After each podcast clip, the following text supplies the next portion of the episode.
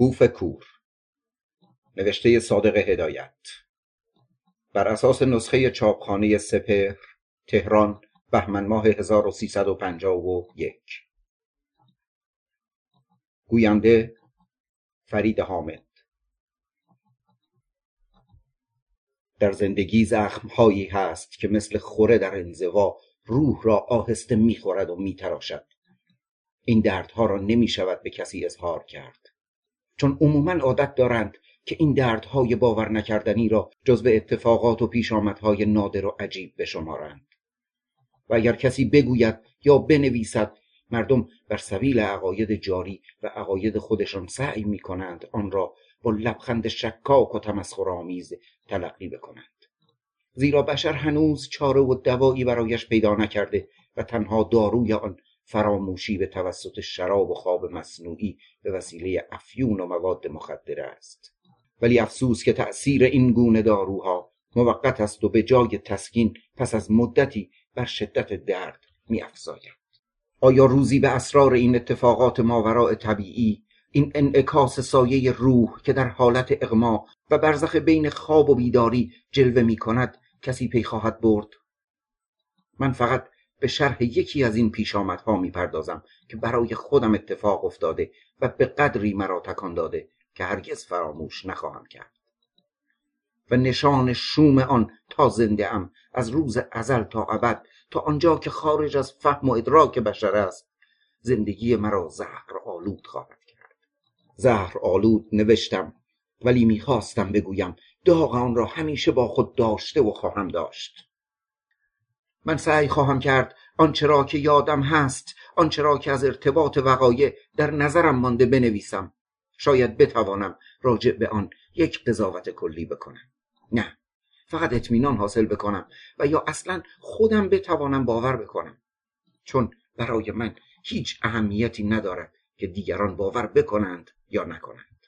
فقط میترسم که فردا بمیرم و هنوز خودم را نشناخته باشم. زیرا در طی تجربیات زندگی به این مطلب برخوردم که چه ورطه هولناکی میان من و دیگران وجود دارد. و فهمیدم که تا ممکن است باید خاموش شد. تا ممکن است باید افکار خودم را برای خودم نگه دارم. و اگر حالا تصمیم گرفتم که بنویسم فقط برای این است که خودم را به سایه معرفی بکنم. سایه ای که روی دیوار خمیده و مثل این است که هرچه می نویسم با اشتهای هرچه تمامتر می بلد. برای اوست که می خواهم آزمایشی بکنم. ببینم شاید بتوانیم یکدیگر را بهتر بشناسیم. چون از زمانی که همه روابط خودم را با دیگران بریده ام می‌خواهم خودم را بهتر بشناسم. افکار پوچ باشد ولی از هر حقیقتی بیشتر مرا شکنجه می کند آیا این مردمی که شبیه من هستند که ظاهرا احتیاجات و هوا و هوس مرا دارند برای گول زدن من نیستند؟ آیا یک مشت سایه نیستند که فقط برای مسخره کردن و گول زدن من به وجود آمدند؟ آیا آنچه که حس می کنم می بینم و می سنجم سر تا سر موهوم نیست که با حقیقت خیلی فرق دارد؟ من فقط برای سایه خودم می نویسم که جلو چراغ به دیوار افتاده است. باید خودم را بهش معرفی بکنم. در این دنیای پست پر از فقر و مسکنت برای نخستین بار گمان کردم که در زندگی من یک شعاع آفتاب درخشید. اما افسوس این شعاع آفتاب نبود بلکه فقط یک پرتو گذرنده یک ستاره پرنده بود که به صورت یک زن یا فرشته به من تجلی کرد. و در روشنایی آن یک لحظه فقط یک ثانیه همه بدبختی های زندگی خودم را دیدم و به عظمت و شکوه آن پی بردم. و بعد این پرتو در گرداب تاریکی که باید ناپدید بشود دوباره ناپدید شد. نه نتوانستم این پرتو گذرنده را برای خودم نگه دارم. سه ماه نه دو ماه و چهار روز بود که پی او را گم کرده بودم. ولی یادگار چشمهای جادویی یا شراره کشنده چشمهایش در زندگی من همیشه ماند. چطور می‌توانم او را فراموش بکنم که آنقدر وابسته به زندگی من است؟ نه اسم او را هرگز نخواهم برد چون دیگر او با آن اندام اسیری باریک و محالود با آن دو چشم درشت متعجب و درخشان که پشت آن زندگی من آهسته و دردناک میسوخت و میگداخت. او دیگر متعلق به دنیای پست درنده نیست. نه اسم او را نباید آلوده به چیزهای زمینی بکنم.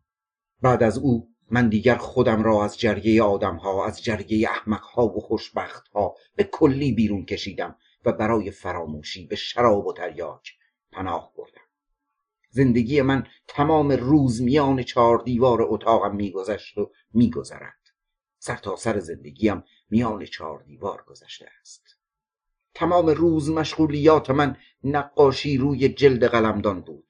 همه وقتم وقف نقاشی روی جلد قلمدان و استعمال مشروب و تریاک می‌شد و شغل مزهک نقاشی روی قلمدان اختیار کرده بودم برای اینکه خودم را گیج بکنم برای اینکه وقت را بکشم. از حسن اتفاق خانم بیرون شهر در یک محل ساکت و آرام دور از آشوب و جنجال زندگی مردم واقع شده. اطراف آن کاملا مجزا و دورش خرابه است. فقط از آن طرف خندق خانه های گلی توسری خورده پیداست و شهر شروع می شود نمی‌دانم این خانه را کدام مجنون یا کج سریقه در عهد دقیانوس ساخته. چشمم را که میبندم نه فقط همه سوراخ سنبه هایش پیش چشمم مجسم می شود بلکه فشار آنها را روی دوش خودم حس می کنم خانه ای که فقط روی قلمدان های قدیم ممکن است نقاشی کرده باشم. باید همه اینها را بنویسم تا ببینم که به خودم مشتبه نشده باشد. باید همه اینها را به سایه خودم که روی دیوار افتاده است توضیح بدهم. آری پیشتر برایم فقط یک دلخوشی یا یک دلخوش کنک مانده بود. میان چهار دیوار اتاقم روی قلمدان نقاشی می کردم و با این سرگرمی مزهک وقت را می گذرانیدم. اما بعد از آنکه آن دو چشم را دیدم بعد از آنکه او را دیدم اصلا معنی مفهوم و ارزش هر جنبش و حرکتی از نظرم افتاد. ولی چیزی که قریب چیزی که باور نکردنی است. نمی‌دانم چرا موضوع مجلس همه نقاشی های من از ابتدا یک جور یک شکل بوده است. همیشه یک درخت سرف میکشیدم که زیرش پیرمردی قوز کرده شبیه جوکیان هندوستان عبا به خودش پیچیده چون باطمه نشسته و دور سرش شالمه بسته بود. انگشت سبابه دست چپش را به حالت تعجب به لبش گذاشته بود. روبروی او دختری با لباس سیاه بلند خم شده به او گل نیلوفر تعارف می‌کرد. چون میان آنها یک جوی آب فاصله داشت. آیا این مجلس را من سابقا دیده بودم؟ یا در خواب به من الهام شده بود؟ نمی‌دانم. فقط می‌دانم که هر چه نقاشی می‌کردم همش همین مجلس و همین موضوع بود. دستم بدون اراده این تصویر را می‌کشید و قریبتر که برای این نقش مشتری پیدا می‌شد. و حتی به توسط عمویم از این جلد قلمدان ها به هندوستان میفرستادم که میفروخت و پولش را برایم میفرستاد. این مجلس در عین حال به نظرم دور و نزدیک می آمد. درست یادم نیست. حالا قضیه ای به خاطرم آمد. گفتم باید یادبودهای خودم را بنویسم. ولی این پیش آمد خیلی بعد اتفاق افتاده و ربطی به موضوع ندارد و در اثر همین اتفاق از نقاشی به کلی دست کشیدم. دو ماه پیش نه دو ماه و چهار روز میگذرد. سیزده نوروز بود. همه مردم بیرون شهر هجوم آورده بودند. من پنجره اتاقم را بسته بودم برای اینکه سرفراغ نقاشی بکنم. نزدیک غروب گرم نقاشی بودم. یک مرتبه در باز شد و عمویم وارد شد. یعنی خودش گفت که عموی من است. من هرگز او را ندیده بودم. چون از ابتدای جوانی به مسافرت دور دستی رفته بود. گویا ناخدای کشتی بود. تصور کردم شاید کار تجارتی با من دارد چون شنیده بودم که تجارت هم می‌کنه به هر حال عمویم پیرمردی بود قوز کرده که شالمه هندی دور سرش بسته بود. هوای زرد پارهای روی دوشش بود. و سر و رویش را با شال گردن پیچیده بود. یخش باز بود و سینه پشمالودش دیده می‌شد. ریش کوسهش را که از زیر شال گردن بیرون آورده بود می‌شد دانه دانه شمرد. پلک های ناسور سرخ و لب شکری داشت. یک شباهت دور و مزهک با من داشت مثل اینکه عکس من روی آینه دق افتاده باشد. من همیشه شکل پدرم را پیش خودم همینجور تصور می کردم. به محض ورود رفت کنار اتاق چون باطمه زد من به فکرم رسید که برای پذیرایی او چیزی تهیه بکنم. چراغ را روشن کردم. رفتم در پستوی تاریک اتاقم. هر گوشه را وارزی کردم تا شاید بتوانم چیزی با به دندان او پیدا کنم. اگرچه می‌دانستم که در خانه چیزی به هم نمی‌رسد چون نه تریاک برایم مانده بود و نه مشروب. ناگهان نگاهم به بالای رف افتاد. گویا به من الهام شد. دیدم یک بغلی شراب کهنه که به من ارث رسیده بود. گویا به مناسبت تولد من این شراب را انداخته بودند. بالای رف بود. هیچ وقت من به این صرافت نیفتاده بودم. اصلا به کلی یادم رفته بود که چنین چیزی در خانه هست. برای اینکه دستم به رفت برسد چهار پایه ای را که آنجا بود زیر پایم گذاشتم. ولی همین که آمدم بغلی را بردارم ناگهان از سوراخ هواخور رفت چشمم به بیرون افتاد. دیدم در صحرای پشت اتاقم پیرمردی قوز کرده زیر درخت سروی نشسته بود و یک دختر جوان. نه یک فرشته آسمانی جلو او ایستاده خم شده بود و با دست راستش گل نیلوفر کبودی به او تعارف می‌کرد. در حالی که پیرمرد ناخن انگشت سبابه دست چپش را میجوید. دختر درست در مقابل من واقع شده بود ولی به نظر می آمد که هیچ متوجه اطراف خودش نمی‌شد. نگاه می کرد. بی آنکه نگاه کرده باشد. لبخند مدهوشانه و بی اراده ای کنار لبش خشک شده بود. مثل اینکه به فکر شخص قایبی بوده باشد از آنجا بود که چشمهای مهیب افسونگر چشمهایی که مثل این بود که به انسان سرزنش تلخی می‌زند چشمهای مسترب متعجب تهدید کننده و وعد دهنده او را دیدم و پرتو زندگی من روی این گودی های براغ پرمعنی ممزوج و در ته آن جذب شد. این آینه جذاب همه هستی مرا تا آنجا که فکر بشر عاجز است به خودش می‌کشید. چشمهای مورب ترکمنی که یک فروغ ماوراء طبیعی و مست کننده داشت در این حال میترسانید و جذب می‌کرد. مثل اینکه با چشمهایش مناظر ترسناک و ماورای طبیعی دیده بود که هر کسی نمی‌توانست ببیند. گونه های برجسته پیشانی بلند ابروهای باری که به هم پیوسته لبهای گوشدالوی نیمه باز. لبهایی که مثل این بود که تازه از یک بوسه گرم طولانی جدا شده ولی هنوز سیر نشده بود.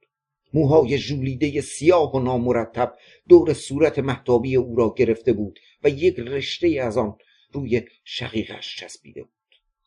لطافت اعضا و بی اسیری حرکاتش از سستی و موقتی بودن او حکایت می‌کرد. فقط یک دختر رقاص بودکده هند ممکن بود حرکات موزون او را داشته باشد.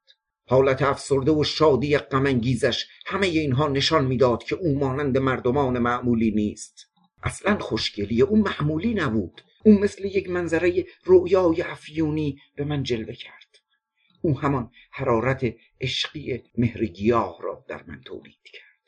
اندام نازک و کشیده با خط متناسبی که از شانه بازو پستانها سینه کپل و ساق پاهایش پایین می‌رفت. مثل این بود که تن او را از آغوش جفتش بیرون کشیده باشد.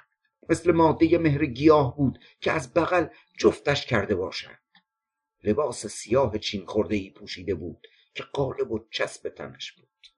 وقتی که من نگاه کردم گویا می‌خواست از روی جویی که بین او و پیرمرد فاصله داشت بپرد. ولی نتوانست. آن وقت پیرمرد زد زیر خنده. خنده خشک ای بود که مو را به تن آدم راست می کرد یک خنده سخت درگه و مسخره آمیز کرد بی آنکه صورتش تغییری بکند. مثل انعکاس خنده ای بود که از میان توهی بیرون آمده باشد.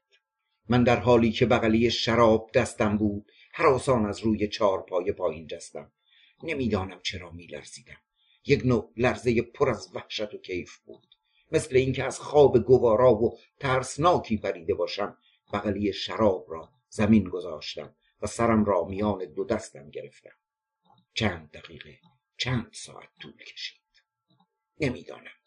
همین که به خودم آمدم بغلی شراب را برداشتم وارد اتاق شدم. دیدم عمویم رفته و لای در اتاق را مثل دهن مرده باز گذاشته بود. اما زنگ خنده خشک پیرمرد هنوز توی گوشم صدا کرد هوا تاریک می‌شد. چراغ دود می‌زد. ولی لرزه مکیف ترسناکی که در خودم حس کرده بودم هنوز اثرش باقی بود. زندگی من از این لحظه تغییر کرد. به یک نگاه کافی بود برای اینکه آن فرشته آسمانی آن دختر اسیری تا آنجایی که فهم بشر عاجز از ادراک آن است تأثیر خودش را در من می‌گذارد. در این وقت از خود بیخود شده بودم. مثل اینکه من اسم او را قبلا می‌دانستم. شراره چشمهایش رنگش بویش حرکاتش همه به نظرم آشنا. مثل اینکه روان من در زندگی پیشین در عالم مثال با روان او همجوار بوده از یک اصل و یک ماده بوده و بایستی که به هم ملحق شده باشیم. می بایستی در این زندگی نزدیک او بوده باشم. هرگز نمی‌خواستم او را لمس بکنم. فقط اشعه نامرئی که از تن ما خارج و به هم آمیخته می‌شد کافی بود. این پیش آمد وحشت انگیز که به اولین نگاه به نظر من آشنا آمد. آیا همیشه دو نفر عاشق همین احساس را نمی کنند که سابقا یکدیگر را دیده بودند؟ که رابطه مرموزی میان آنها وجود داشته است؟ در این دنیای پست یا عشق او را می‌خواستم و یا عشق هیچ کس را؟ آیا ممکن بود کس دیگری در من تأثیر بکنند ولی خنده خشک و زننده پیرمرد این خنده مشعوم رابطه میان ما را از هم پاره کرد. تمام شب را به این فکر بودم. چندین بار خواستم بروم از روزنه دیوار نگاه بکنم. ولی از صدای خنده پیرمرد میترسیدم. روز بعد را به همین فکر بودم. آیا می توانستم از دیدارش به کلی چشم بپوشم؟ فردای آن روز بالاخره با هزار ترس و لرز تصمیم گرفتم بغلی شراب را دوباره سر جایش بگذارم. ولی همین که پرده جلو پستو را پس زدم و نگاه کردم دیوار سیاه تاریک مانند همان تاریکی که سر تا سر زندگی مرا فرا گرفته جلو من بود. اصلا هیچ منفذ و روزنه ای به خارج دیده نمی‌شد. روزنه چهارگوشه دیوار به کلی مسدود و از جنس آن شده بود. مثل اینکه از ابتدا وجود نداشته است. چارپایه را پیش کشیدم ولی هرچه دیوانه وار روی بدنه دیوار مشت می‌زدم و گوش می‌دادم یا جلوی چراغ نگاه می‌کردم کمترین نشانه ای از روزنه دیوار دیده نمی‌شد و به دیوار کلفت و قطور ضربه های من کارگر نبود. یک پارچه سرب شده بود. آیا می توانستم به کلی صرف نظر کنم؟ اما دست خودم نبود. از این به بعد مانند روحی که در شکنجه باشد هرچه انتظار کشیدم هرچه کشیک کشیدم هرچه جستجو کردم فایده ای نداشت. تمام اطراف خانمان را زیر پا کردم. نه یک روز نه دو روز بلکه دو ماه و چهار روز. مانند اشخاص خونی که به محل جنایت خود برمیگردند. هر روز طرف غروب مثل مرغ سرکنده دور خانمان میگشتم به طوری که همه سنگ ها و همه ریگ های اطراف آن را می شناختم. اما هیچ اثری از درخت سرد از جوی آب و از کسانی که آنجا دیده بودم پیدا نکردم آنقدر شبها جلو محتاب زانو به زمین زدم از درختها از سنگها از ماه که شاید او به ما نگاه کرده باشد استقاسه و تذرق کردم و همه موجودات را به کمک طلبیدم ولی کمترین اثری از او ندیدم. اصلا فهمیدم که همه این کارها بیهوده است زیرا او نمی‌توانست با چیزهای این دنیا رابطه و وابستگی داشته باشد. مثلا آبی که او گیسوانش را با آن شستشو می‌داده بایستی از یک چشمه منحصر به فرد ناشناس و یا قاری سهرامیز بوده باشد. لباس او از تار و پود ابریشم و پنبه معمولی نبوده و دستهای مادی دستهای آدمی آن را ندوخته بود. او یک وجود برگزیده بود. فهمیدم که آن گلهای نیلوفر گل معمولی نبوده. مطمئن شدم اگر آب معمولی به رویش می‌زد صورتش میپلاسید و اگر با انگشتان بلند و ظریفش گل نیلوفر معمولی را میچید انگشتش مثل ورق گل پژمرده می‌شد. همه اینها را فهمیدم. این دختر نه این فرشته برای من سرچشمه تعجب و الهام ناگفتنی بود. وجودش لطیف و دست نزدنی بود. او بود که حس پرستش را در من تولید کرد.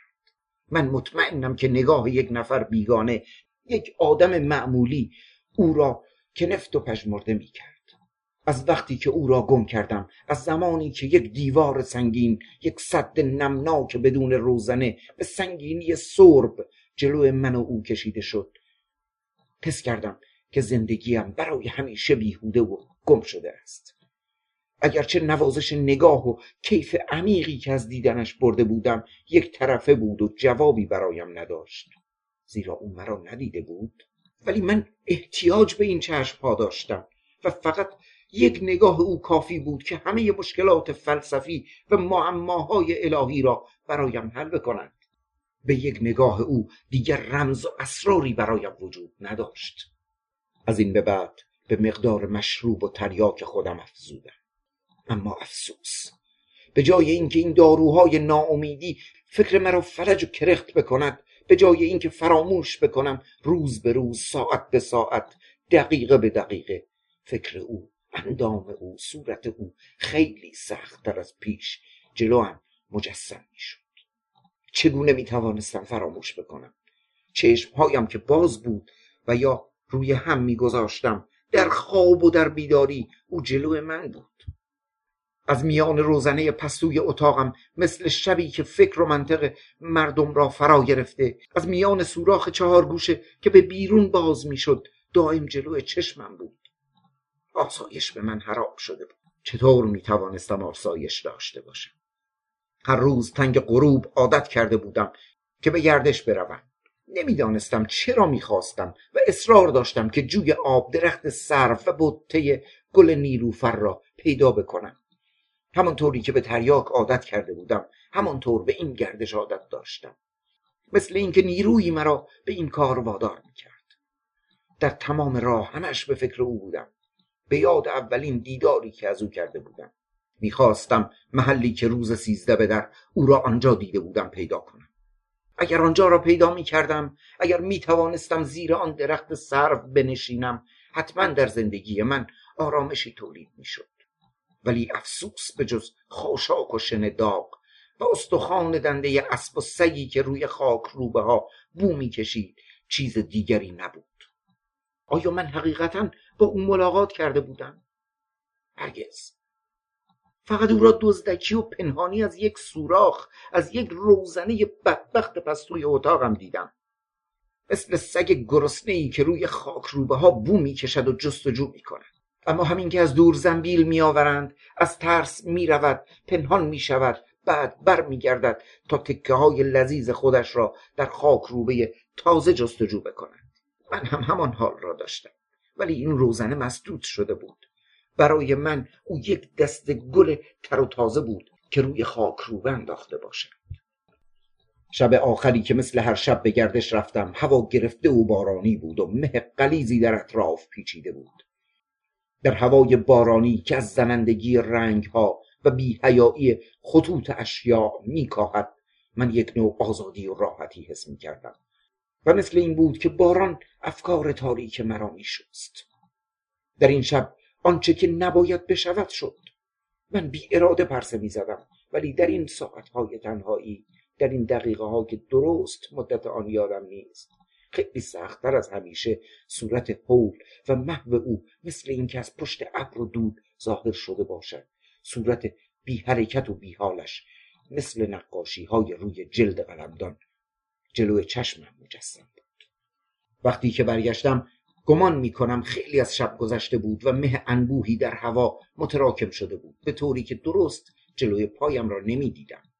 ولی از روی عادت از روی حس مخصوصی که در من بیدار شده بود جلو در خانم که رسیدم دیدم یک هیکل سیاه پوش هیکل زنی روی سکوی در خانم نشسته کبریت زدم که جای کلید را پیدا کنم ولی نمی‌دانم چرا بی اراده چشمم به طرف هیکل سیاه پوش متوجه شد و دو چشم مورب دو چشم درشت سیاه که میان صورت محتابی لاغری بود همان چشمهایی را که به صورت انسان خیره می‌شد بی که نگاه بکند شناختم. اگر او را سابق بر این ندیده بودم می شناختم نه نخورده بودم. این هیکل سیاه پوش او بود. من مثل وقتی که آدم خواب می‌بیند خودش می‌داند که خواب است و می‌خواهد بیدار بشود اما نمی‌تواند. ما تو منگ ایستادم. سر جای خودم خشک شدم. کبریت تا ته سوخت و هایم را سوزانی آن وقت یک مرتبه به خودم آمدم. کلید را در قفل پیچاندم. در باز شد. خودم را کنار کشیدم. او مثل کسی که راه را بشناسد از روی سکو بلند شد. از دالان تاریک گذشت در اتاقم را باز کرد و من هم پشت سر او وارد اتاقم شدم. دست با چه چراغ را روشن کردم. دیدم او رفته روی تخت خواب من دراز کشیده. صورتش در سایه واقع شده بود. نمی‌دانستم که او مرا می‌بیند یا نه. صدایم را می‌توانست بشنود یا نه. ظاهرا نه حالت ترس داشت و نه میل مقاومت. مثل این بود که بدون اراده آمده بود. آیا ناخوش بود؟ راهش را گم کرده بود؟ او بدون اراده مانند یک نفر خوابگرد آمده بود. در این لحظه هیچ موجودی حالاتی را که طی کردم نمی‌تواند تصور کند. یک جور درد گوارا و ناگفتنی حس کردم. نه گول نخورده بودم. این همان زن همان دختر بود که بدون تعجب بدون یک کلمه حرف وارد اتاق من شده بود. همیشه پیش خودم تصور می‌کردم که اولین برخورد ما همینطور خواهد بود. این حالت برایم حکم یک خواب ژرف پایان را داشت. چون باید به خواب خیلی عمیق رفت تا بشود چون این خوابی را دید و این سکوت برایم حکم یک زندگی جاودانی را داشت. چون در حالت ازل و ابد نمی شود حرف زد. برای من او در عین حال یک زن بود و یک چیز ماورا بشری با خودش داشت. صورتش یک فراموشی گیج کننده همه صورتهای آدمهای دیگر را برایم می آورد به طوری که از تماشای او لرز بندامم افتاد و زانوهایم سست شد. در این لحظه تمام سرگذشت دردناک زندگی خودم را پشت چشمهای درشت چشمهای بی اندازه درشت او دیدم. چشمهای تر و مثل گوی الماس سیاهی که در اشک انداخته باشد. در چشمهایش در چشمهای سیاهش شب ابدی و تاریکی متراکمی را که جستجو می کردم پیدا کردم و در سیاهی مهیب افسونگر آن قوتور شدم. مثل این بود که قوه ای را از درون وجودم بیرون می‌کشم. زمین زیر پایم میلرزید و اگر زمین خورده بودم یک کیف ناگفتنی کرده بودم.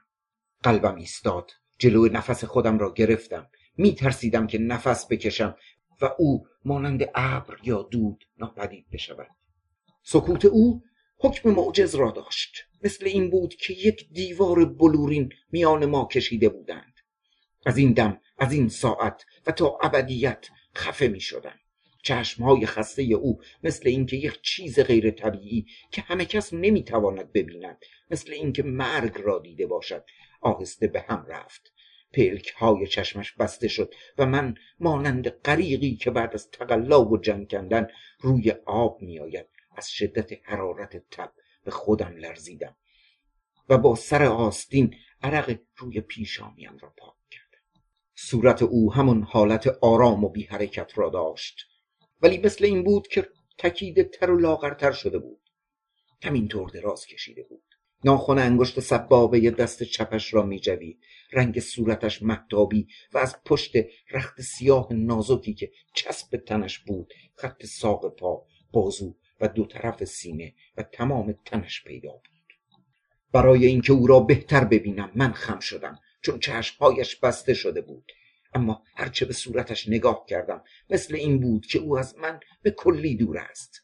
ناگهان حس کردم که من به هیچ وجه از مکنونات قلب او خبر نداشتم و هیچ رابطه ای بین ما وجود ندارد. خواستم چیزی بگویم ولی ترسیدم که گوش او گوشهای حساس او که باید به یک موسیقی دور آسمانی و ملایم عادت داشته باشد از صدای من متنفر بشود.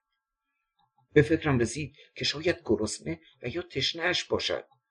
رفتم در پستوی اتاقم تا چیزی برایش پیدا کنم. اگرچه می‌دانستم که هیچ چیز در خانه به هم نمی‌رسد. اما مثل اینکه به من الهام شد. بالای رف یک بغلی شراب کهنه که از پدرم به من ارث رسیده بود داشتم. چارپایه را گذاشتم بغلی شراب را پایین آوردم. پاورچین پاورچین کنار تخت خواب رفتم. دیدم مانند بچه خسته و کوفته ای خوابیده بود. او کاملا خوابیده بود و موجه های بلندش مثل مخمل به هم رفته بود. سر بغلی را باز کردم و یک پیاله شراب از لای دندانهای کلید شده اش آهسته در دهان او ریختم برای اولین بار در زندگیم احساس آرامش ناگهان تولید شد. چون دیدم این چشمهای بسته شده مثل اینکه سلاتونی که مرا شکنجه می کرد و کابوسی که با چنگال آهنینش درون مرا می فشرد کمی آرام گرفت. صندلی خودم را آوردم کنار تخت گذاشتم و به صورت او خیره شدم. چه صورت بچگانه چه حالت غریبی. آیا ممکن بود که این زن این دختر یا این فرشته عذاب؟ چون نمی‌دانستم چه اسمی رویش بگذارم. آیا ممکن بود که این زندگی دوگانه را داشته باشد؟ آنقدر آرام آنقدر بی تکلف حالا من می توانستم حرارت تنش را حس کنم و بوی نمناکی که از گیسوان سنگین سیاهش متساعد می‌شد ببویم نمی‌دانم چرا دست لرزان خودم را بلند کردم چون دستم به اختیار خودم نبود و روی زلفش کشیدم زلفی که همیشه روی شقیقه هایش چسبیده بود. بعد انگشتانم را در زلفش فرو بردم. موهای او سرد و نمناک بود. سرد کاملا سرد. مثل اینکه چند روز میگذشت که مرده بود. من اشتباه نکرده بودم. او مرده بود. دستم را از توی پیش سینه او برده روی پستان و قلبش گذاشتم. کمترین تپشی احساس نمی‌شد. آینه را آوردم جلوی بینی او گرفتم ولی کمترین اثری از زندگی در او وجود نداشت. خواستم با حرارت تن خودم او را گرم بکنم حرارت خود را به او بدهم و سردی مرگ را از او بگیرم. شاید به این وسیله بتوانم روح خودم را در کالبد او بدمم. لباسم را کندم رفتم روی تخت خواب پهلویش خوابیدم مثل نر و ماده مهر گیاه به هم چسبیده بودیم. اصلا تن او مثل تن ماده مهر گیاه بود که از نر خودش جدا کرده باشم و همان عشق سوزان مهر گیاه را داشت. دهنش گس و تلخ مزه طعم ته خیار را می‌داد. تمام تنش مثل تگرگ سرد شده بود. حس می کردم که خون در شریانم منجمد می شد و این سرما تا ته قلبم نفوذ می کرد همه کوشش های من بیهوده بود. از تخت پایین آمدم. رختم را پوشیدم. نه دروغ نبود. او اینجا در اتاق من در رخت خواب من آمده. تنش را به من تسلیم کرد. تنش و روحش هر دو را به من داد.